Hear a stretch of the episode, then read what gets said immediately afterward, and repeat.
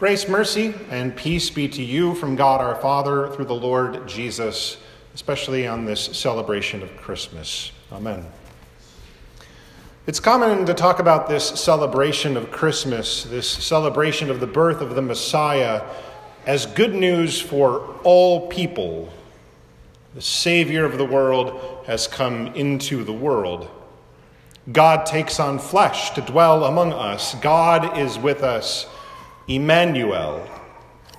And again, we talk about this as good news for all people, but what does that mean? In one of our readings from Isaiah this evening, we hear this promise that a child is going to be born, and that child is going to be called Immanuel, which means God with us. This isn't the only portion of Isaiah where Immanuel gets mentioned. In fact, Isaiah chapter seven to twelve is sometimes thought of the, as the book of Immanuel. It's a number of chapters devoted to that topic of God with us. And more importantly for us this evening, the very next thing, the very next words out of the prophet's mouth when he's talking to King Ahaz about the birth of this child, is that the birth of this child is a sign that the king of Assyria, an enemy to the people at the time, is going to show up and bring destruction on the land of Israel and the land of Judah and go all the way to surround Jerusalem as well. The promise of Immanuel isn't good news for King Ahaz, as we might think of it. You see, as Isaiah unfolds the promise that God is going to show up in the midst of the people, this news is both what we would call good news and, in some respects, bad news. For those sitting in darkness, for those sitting in the shadow of gloom, this is wonderful news, because the presence of God in their midst means light. It means casting out darkness and casting out the gloom. It means the end of war and the end of violence, and it means a king who will bring shalom, all these broken pieces being put back together in peace. But that very same presence of God in the midst of the people is bad news, if you will, for those who are causing the darkness. It stands as an opposition to King Ahaz and others in power who were oppressing the people. The presence of God is a threat to the patterns that false prophets had in those days of, of harming the people and of the unjust priests and the way that they went about their religious duties. Immanuel, God with us. You see, God being with us, which is what we trust Jesus is, God in the flesh, doesn't mean that God is for us no matter what. It doesn't mean he supports everything that everybody does. What I mean by that is this, is that God is not for greed. He's not for arrogance. He doesn't support the oppression of people. He doesn't support the withholding of resources from those who are in need or on the margins, whether that's from individuals or from policies and economic practices that we're accustomed to. He is not for people when they work these things. His presence is in opposition to it. But he is absolutely for those who are in danger. He is for the sick. He is for the marginalized. He is for those who are taken advantage of. Those who sit in darkness and the need of the gift of life and light, who need that gift of life and light, who need someone to take their broken pieces and, and put them back together into some wonderful wholeness. Immanuel, God with us. And it depends on what we are up to in the world as far as whether we receive that as good news or not. At the birth of Jesus, it is deeply significant that this good news, this message of the birth of the King, is announced by the hosts of heaven to shepherds. Shepherds were not viewed positively by people of status in the Roman Empire, and we often kind of romanticize the shepherds out there on the hill at night. But shepherds were often thought of being rough, unclean, and even dangerous. So if shepherds are out on the hillside outside of town, it's kind of like, you know, lock your doors sort of a thing. They were marginalized, and they were sort of on the fringe, socially speaking. But it's to shepherds and angel that the angels go and sing. God doesn't send his angels to Herod the king. He doesn't send them to Caesar and his power, not to the rich and powerful, but to those who are looked down upon in those days. And when the angels tell the good news of the birth of the Messiah to these shepherds, these angels burst into song, "Glory to God in the highest, and on earth, peace among those with whom he is pleased."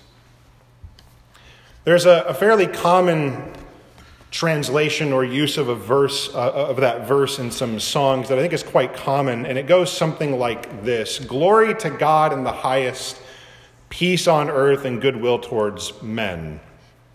And so we say, well, who's the peace and the goodwill for? It's for men. It's for all human beings, to make it more of a common way of speaking today. But the translation we have tonight, which I find more helpful, is not goodwill towards humans. It's peace among those with whom God is pleased. Peace among those whom he's pleased, or whom God favors. This message of the angels resonates with the prophet Isaiah regarding Immanuel. It's a message of good news. It's a message of peace. It's a message of wholeness, but it's a message of good news and peace for those whom God favors, for those with whom he's pleased. But the message of Jesus' birth is not good news of peace to someone like Herod, for instance, in Matthew's account. What Jesus represents in this news that he brings, what he represents to Herod, is a dangerous disruption. Jesus represents a, a potential loss and upheaval of his power and position, and so he tries to annihilate Jesus as a child. The presence of Jesus, Immanuel, is not wholeness. It's not shalom for the many religious authorities in Jesus' day, as Jesus opposed is their codified mistreatment of widows, as they kept devouring houses, as he says. He opposes their ways of avoiding responsibility to their neighbors and the other nations around them. But to somebody like Zacchaeus, if you're familiar with that story, a tax collector, somebody who was hated by so many and probably did some pretty shady and unlawful things with his position, the presence of Jesus remarkably is good news, because Zacchaeus responds with trust and reorients his life to the kingdom of God, carrying out generosity with what he has and carrying out justice in line with Jesus and how he reigns as king. The presence of Immanuel is not good news for Pontius Pilate. For Pilate, it's a, just a political headache. He's trying to keep the peace. He's trying to pacify the people, and he does so by condemning an innocent man to torture and death. It is not good news for the way of Caesar and his claim to lordship, because Jesus is a king contrary to their ways of valuing and ruling over humanity.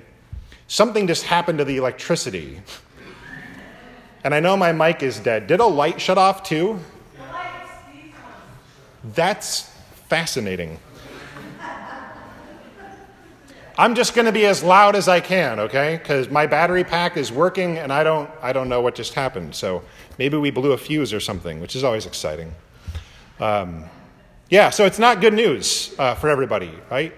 Uh, the presence of Jesus poses a threat to Pilate's position. The position of Jesus is not good news for Caesar. It's not good news for his claim to being Lord of all, because Jesus is a king who's absolutely contrary to the ways of Caesar's ruling and the way he values humanity. But the presence of Jesus is wonderful news for the hungry poor. It's beautiful news for the sick who he heals, for the ostracized, for the widows who had their houses devoured by those in power. It's good news for the grieving as he brings people back to life, and for the little children that his disciples say, "Keep them away." He says, "No, bring them to me." It is good news for the needy and the helpless. Immanuel means life and salvation. And in the story of Jesus' birth, this is wonderful news, life-changing news for the shepherds, because they were chosen to herald this message as the first witnesses of the birth of the Savior. The presence of God in the flesh, sleeping in a feeding trough as the firstborn child of a young poor woman and her husband, The presence of shepherds, these ones who were seen again as dangerous and unclean. The presence of these, and not the presence of kings or the announcement to royal, uh, royalty in some regards, all of this points to an upheaval of the present order of the world. With the birth of the king comes the values of God's kingdom breaking into the earth. And we see it intensely as this king is willing to give up his life, not take the lives of others, but give his life in order to save humanity from sin. And we see the values of God's kingdom as this one who suffered unjustly out of compassion for others is raised from the dead and given authority over all of heaven and earth. Is this good news? We are invited and called to trust that it is good news, that it means undeserved grace for us. It means the fullness of God's compassion given to us and to the rest of the world. It means forgiveness and the healing of our will, our very hearts. The presence of Jesus means the promise that death does not and will not have the final say, because Christ will come back and he will swallow up death and raise all bodies to life again. But these very gifts of grace that he freely gives to us, that we have never deserved or earned, but live in every day, these gifts of grace urge us and call us to a new way of living. A way of living that is in line with what God is pleased with. To continually return to old ways of greed or arrogance or hatred or division or injustice, as we all struggle to do, is to put ourselves in opposition to the God who has chosen to dwell with us in our midst. Instead, we live by the Spirit and strive by his power towards humility, to live lives of service and sacrifice towards others, and to trust that this news, even though there are circumstances and moments where it doesn't feel like good news because it imposes something upon us about the reign of God in the world, to trust, nevertheless, that it is the best news there is. We seek to take upon ourselves the eyes of God so that we look at other people and value other people the way he values people, never diminishing their humanity, but always seeing them through the lens of the fullness of compassion, and especially with being sensitive to those who are neglected or those who are in need. We are given the Spirit, our hearts are being restored, and so we work at shaping our thoughts and our behaviors in a way that reflects the generosity of God with us. And we live lives of hope and trust in him as we carry out that compassion. Immanuel, God with us. And at this news, we rejoice. At this news, we also trust that the grace of God that has come into the world is training us, as Paul puts it. The grace of God who moves towards humanity trains us to renounce all ungodliness and worldly greed. It redeems us from all lawlessness and makes us zealous for good works in our relationships and our everyday lives. We rejoice that God is with us, but we trust that while it is good news, that we also grow in trust together, that this news is for us and for others. We work together all the more to set aside what we cling to in our thoughts and behaviors that might be in opposition to God's peace and with what he reveals in Jesus. What God reveals, what he is pleased with, is mercy, with lifting up the broken. It's what he does for us. And it's what we are blessed to do for one another and for others, not just during this holiday season, but every day of our life as we live in his great compassion. Now may the peace that passes all understanding guard our hearts and our minds in Christ Jesus. Amen.